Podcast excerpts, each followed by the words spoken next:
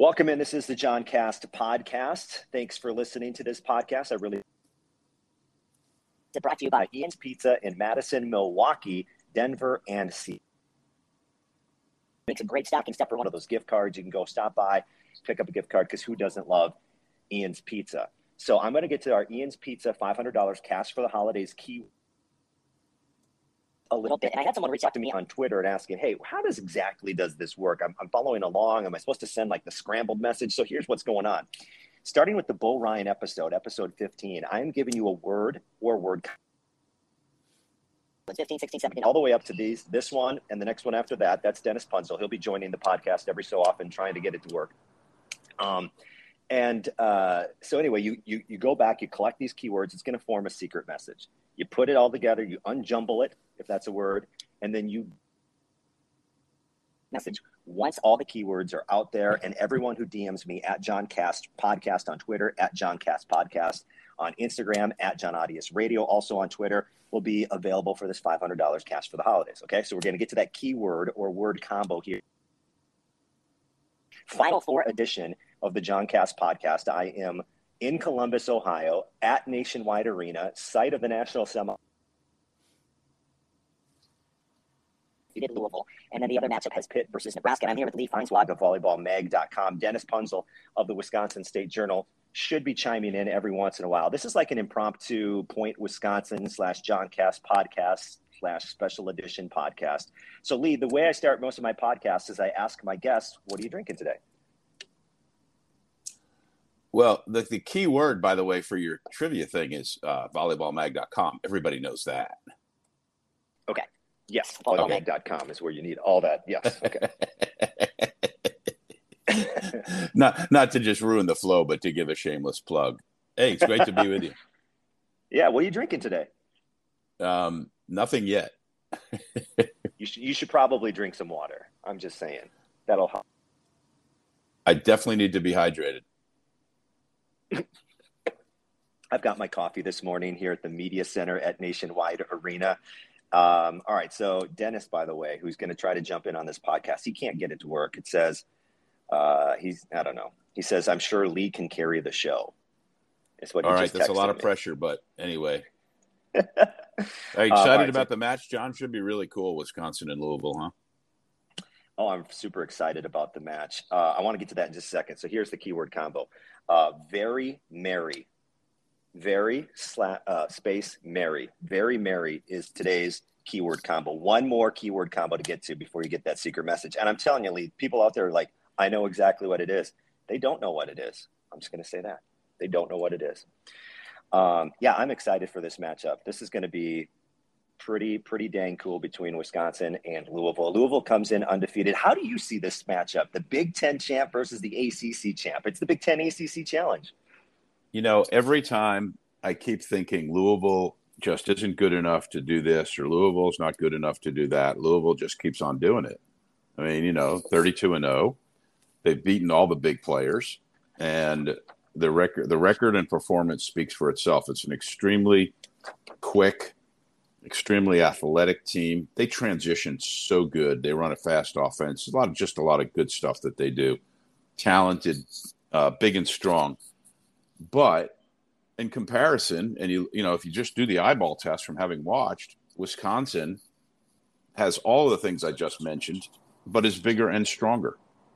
And Wisconsin has better players at the two key positions, which is setter. Um, Sydney Hilley's the best setter in the tournament, and Lauren Barnes is the best libero in the tournament. And for that reason, you would think that Wisconsin would win. Now Wisconsin's shown that there's you know there's there's some chinks in the armor, but every team has that, but very few. And Louisville, however, has not. So you know, on paper, it ought to be a fabulous match.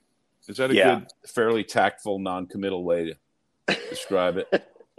I think so. No, I like the way you describe it because this is a great setter matchup for volleyball fans. You talk about the best setter in the country, like you just said, and in Hilley of Wisconsin led the nation in assists per set and then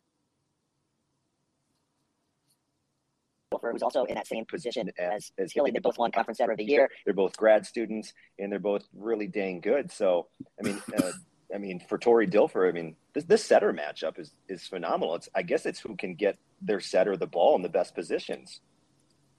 Well, um, you know, next week we'll be doing our volleyballmag.com All American teams, National Player of the Year, Freshman of the Year, Coach of the Year, that stuff. And I know some of my voters are going to vote for Sydney Hilley as Player of the Year. Some of my voters are going to vote for Tori Dilfer as Player of the Year. And mm-hmm. I've had a couple of them already tell me that. Um, me personally, I won't vote for either one of them, but there's a couple others who I like. But that's just how good they are. It's just such a star-studded lineup because you just said Player of the Year. Those two players, one on each side. Dana Rettke, who could be a Player of the Year candidate as well, with you know leading Wisconsin in hitting percentage and kills, and she's in her fifth year too. So there's even more star power behind this one. Yeah, I like sometimes you're watching Wisconsin play and Rettke will get a couple of errors and her hitting percentage will drop down to like 667 or something. and you go, oh, it's over. She's she's lost it. She don't have it anymore. I mean, you know, are you kidding me? It's just it's just amazing. She's a and you know the thing about I don't know the Louisville players that well. I I, I know their coach Dani Busboom Kelly a long time and think the world of her. And um, they seem like a group of really nice kids. They really represented super well uh, yesterday in the, the, the press conferences we had. But I do know the Wisconsin team really well. You know, I came up there and spent time in 2019. I communicate with Kelly Sheffield, the coach, and players on the on the team over the course of the pandemic and all of last spring. And then I went up there again this season and spent time. And that is absolutely the nicest group of people, the most wonderful kids um, you just, uh, you know, I know that Wisconsin fans love this team, and and you should, but I've got to tell you, it's the old cliche. They're just so nice, just great kids. They're good students. They're wonderful media subjects. I mean, every one of them are just so nice to talk to, and they happen to be uh, pretty fabulous volleyball players. Yeah, they they just uh, they really are. By the way, I have put out a tweet, Lee. Um, this says if anybody has any questions for you, to send them my way on Twitter. So we may be taking some Twitter questions as this podcast goes on. By the way, I, I get a dollar for every Twitter question you come up yep. with. By the way, that, that's okay. right. Yep, just, yep. We've we've agreed. Just make that. sure. Yep. Okay. Um, okay. So you mentioned you're good friends, or, or you talk you talk frequently with Coach Kelly Sheffield of the Badgers. Uh, he had a question for you. He wanted to know your favorite scene.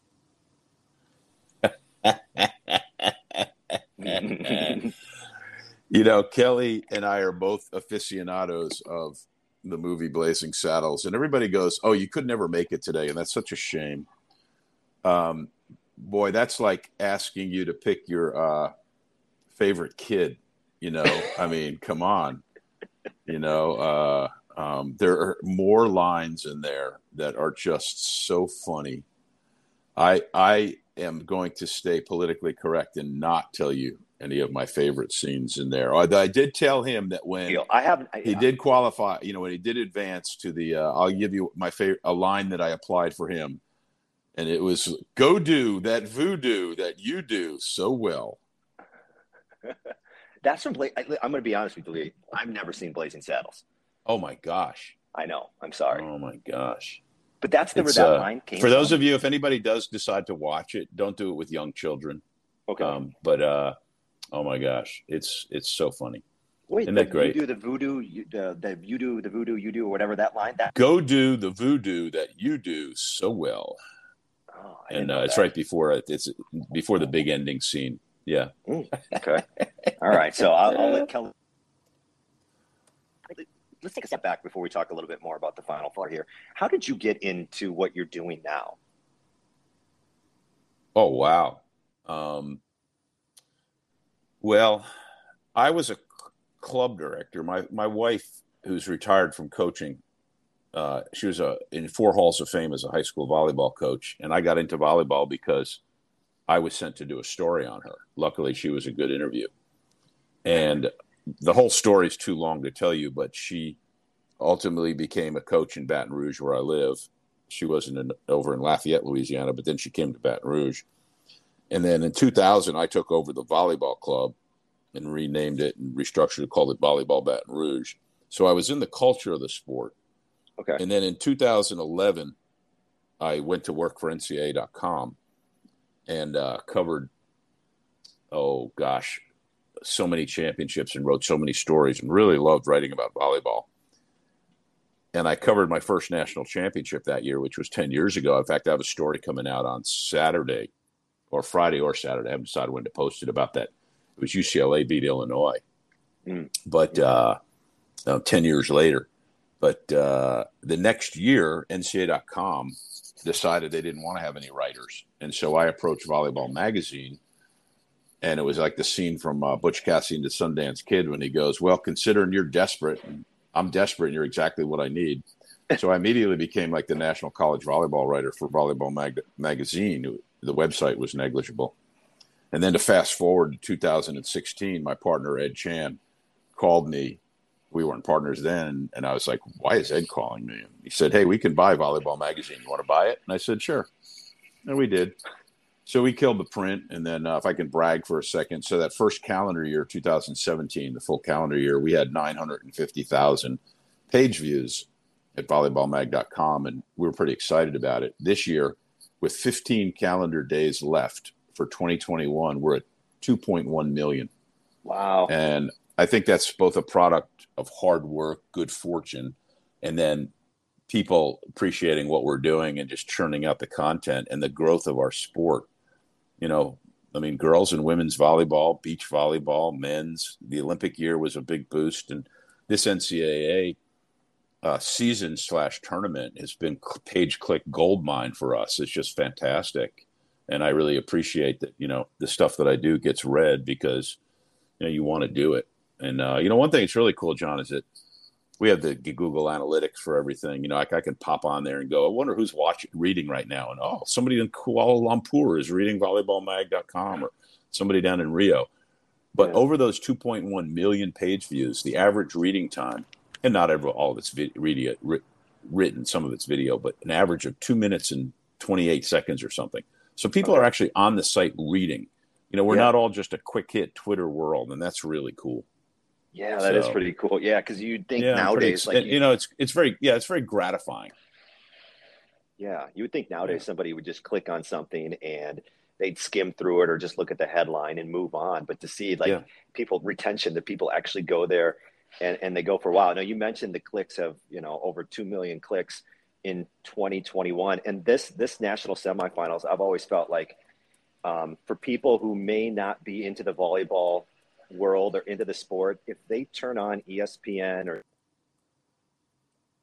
what they see is number one, the best teams competing and some of the best players in the conference in the country, like we were talking about. But then they see like a sold out arena, and I'm sure Nationwide is getting there here for the Columbus National Semis. And that just, I think, adds another element. Like to see all these fans enjoying this sport, and the, the sport goes so quickly. You're in and out in two hours. Like there's so many positive things that I think volleyball could be, you know, even bigger than what we're talking about in 2021. Yeah. You know, um, Jerritt Elliott would like to see once we get to the round of eight, have it be a best two out of three. Oh, and he really? thinks it would be an unbelievable uh, TV venture, and I can't argue with him. Could you imagine if this was, uh, you know, something like that, or this was a, a, a pool play round robin today? God, and then we different. moved, you know, and it was a three day tournament. How cool would that be? It would be so different. But I'm sure you could. I don't know, man. I mean, just my first uh, reaction is, yeah, I get it. Like you'd have that extra opportunity to bounce back. Upsets that just happened, but there's something also kind of cool about that, in my opinion, too. I don't know. That's that's. I I think I have to think about that one for a while. Yeah, that's a. It's that's definitely a something to consider, huh? Yeah, yeah. Um, yeah. But but so okay, I mean, so I, you, know, it's tired. The one thing though is I'm so tired right now, John, and we're only in like the second day. So yeah, imagine. I can't even three. imagine if he told me we were gonna. You know, they just expanded the NCAA beach, which I cover every year in uh, Gulf Shores, Alabama, from uh, eight teams to sixteen. Well, that means they've got to add at least one more day to it, if not two and that tournament's a grind because as fun as it is, it's hot as hell. You're out on the beach. Oh, you know, at least here I'm in air conditioning and like, you know, got my feet up. My gosh, you know, so, I mean, I know that's, I'm, i know that these are first world problems, but you yes. know, you know, hey, it's all about me. I was just going to say, there's so many people going, oh, poor Lee. He has to go out to the beach and work yeah, right. today. Oh, no. No, but I totally understand uh, what you're saying. So before v, uh, Volleyball Mag, magazine. Were you a writer? Did you? Uh... Oh yeah, I was the uh, I was the LSU basketball beat writer for a long time at uh, the the the Baton Rouge Advocate. Yeah, I taught Shaquille O'Neal how to do interviews. Um, no. I had him since he was just a six eleven skinny freshman. No, but I was uh, I was a mainstream sports writer for a long, long time. I worked 13 years at the uh, Baton Rouge paper. I left there in '98. Um, one of the reasons was because I started enjoying volleyball stuff more than I did mainstream sporting events. And, um, but uh, you know, I freelanced. I do a television show too that I own, host, and produce in Baton Rouge, and uh, very fortunate um, to have done that. But yeah, so that's one of the things where uh, you know, it's it's an advantage for me as far as being a sports writer covering volleyball because there aren't too many of us who are so-called mainstream sports writers who, you know, move on to niche sports. Like we have a right. guy who writes for us named John Tawa, who people might remember from Prep Volleyball that he formed, but now he freelances for us at volleyballmag.com. And you know, he was a sports writer. But uh, you know, Don Patterson, who you might know from various entities, formerly from Volleyball Magazine 100 years ago, and still does stuff. Um, he uh you know he's a sports writer hmm. so you know you but there aren't that many you know like dennis punzel for example who does the great coverage of of the wisconsin volleyball team you know as a mainstream sports writer but he doesn't do it you know he just still still works for the newspaper if you will so you know that's interesting so take me back to Shaq. so you get to see Shaq as a, a, freshman. What was Shaq like back in back in college? Skinny. Oh wow, skinnier. funny. You know the kid he you know he's not a kid anymore, but he was a wonderful kid. Always had a fantastic um, sense of humor, always, and was always fun. But I'll, I'll, give you one quick story. So, our first meeting was um, we sat in in the Pete Maravich Assembly Center on the LSU campus. It was just me and him. We're sitting on the bleachers. It's like August of nineteen, I guess, in nineteen eighty nine, mm. and uh, we're just sitting there and I'm asking him questions. He's uh, uh yeah, uh huh, no, and I was like, you don't like this, do you? And he goes, not, not really. And I said, well, we got a couple problems here. I said, number one, I says, I, I come to every practice and I'm going to be at every every game. We got to be able to, um, you got to be able to talk to me. And I said, I got this feeling you might end up being pretty good, and people are going to want to talk to you. So you might as well have some fun with it. And he's like, okay. So that was our you know, and then we had a penultimate moment later that season. Um, back in the day, LSU and the SEC used to play a 9:30 Eastern Tuesday night game on ESPN because the Big Ten had the 9:30 time slot, and Bob Knight complained, so they switched it. So the, Big Ten would play at 7:30, and the SEC would play at 9:30, which is just great for deadlines if you're a newspaper reporter. Sure, yeah. it was horrible. so they play at Tennessee, and the you know, and it's a late game, and game goes late and LSU wins, and I got like enough time to run and get a quote or two. The story's mostly written. I got to get it in, and he's sitting on a bench. So you know, and I'm six two and a half, right? And I come over and, and we're like eye to eye. He's sitting on the bench, right? And I said, you know, Shaq, blah blah blah blah blah, and he looks at me and he goes, uh huh. And I just looked at him and I went, God damn it, Shaq, I am on deadline and I need something. And I hit him on the shoulder. And he just looked at me and he gave me this awesome quote and I high fived him and I ran, and we never had a problem ever after that. it was like this great turning moment, right? It was so yes. Um, oh man, and, that's uh, great. That's fantastic because you know, yeah, that's man, and that's so cool. You worked with like this Hall of Fame type of a guy uh, in Shaquille O'Neal, not type of guy, a Hall of Fame. Well, player. you had him. That's you a... know, the coach was Dale Brown. I know you've heard of Dale Brown, and during that time, those 13 years of being at the Advocate, I got to cover sports in 39 different states you know, I got to interview people like John Wooden, you know, yeah. and on and on, and it was uh, it was it was wonderful. It was exciting. Cool. All right, let's talk a little bit more about the matchups here today. So, all right, so when we play tonight with Wisconsin yeah. versus Louisville, and you talked about Louisville and all the talent Wisconsin has, uh, what is Lee's pick for the national semifinal? You know what? Let's say Wisconsin. Let's go to the other matchup with Nebraska taking on Pitt, the other Big Ten ACC your prediction well, because um, a lot of people, uh, I think, are I probably think, doubting yeah, Pitt. Yeah, I don't know if I doubt Pitt. I mean, obviously the record speaks for itself. Pitt's undersized, playing extremely well. You know, but you're still talking about two little outside hitters. Um, they've gone to that six two. So Rachel Fairbanks is playing so well for them on the right side and setting. You know, and Leketor Member-Meneh, what she's doing on the outside. Serena Gray, the Penn State transfer, is just lighting it up at middle. I mean, there's just so many things about them, so many elements. Kayla Lund was hurt. She came back. She had a big game. You know, the big outside hitter. Then she struggled. Yesterday, I asked her about her uh, injury. No comment. You know, and she knew. She said yeah. she told me later. She goes, "They just don't want me to say anything." But it's a strained abdominal muscle. But uh, so you got them. They're really good. I mean, they play. They, are quick. They run a super quick offense. There's a, there's nothing not to like about them. I mean, hell, they're in the Final Four. They finished second in the ACC. You know, they're a good team. But Nebraska, and I told people this before the tournament. You know, on our own video cast that I do with Salima Rockwell and Jenny Hazel and Emily Eman. You know, going into this tournament, I said everybody's sleeping on Nebraska. I said they're good. You guys, they they finished second in the Big Ten. Everybody goes, oh, they haven't decided who their outside hitters are yet. Well, who cares? They got so many options. They're so good. Yeah. You know, people are like, I don't know about Nebraska. Nebraska's good. Now, the one thing, and I'll say this to all the Wisconsin fans listening and any Nebraska fans are here nobody roots for Nebraska except for Nebraska. Period. I don't care what anybody says. Now, maybe if there's a scenario and you're not a Nebraska fan, but if Nebraska beats so and so in the Big Ten, it might mean your team will do the X, Y, or Z you know, like clinch a bid or something, well, then you might root for them. But be yeah, honest, right. nobody, nobody roots for Nebraska except for Nebraska fans. Am I wrong? I think you're spot on. I think you're right. Exactly. We're like, on. yeah, you know, yeah. It's just one of those. It's just one of those. All that being said, Nebraska's playing extremely well. They're big and strong. They have just all the elements, and I think all of us would be surprised if Nebraska didn't beat Pitt, except for us. You know, there's just a small group of people besides the Pitt fans who think that.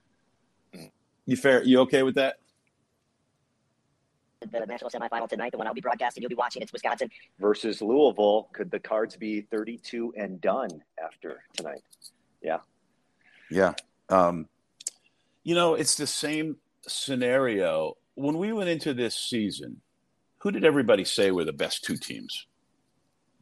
Texas, Texas and Nebraska. Nebraska from, to, yep. from top to bottom it was Texas and Nebraska, and Texas ran into this buzzsaw that Nebraska last week. Those two freshmen, you know, that just played out of their minds. You know, Batenhorst and Krause.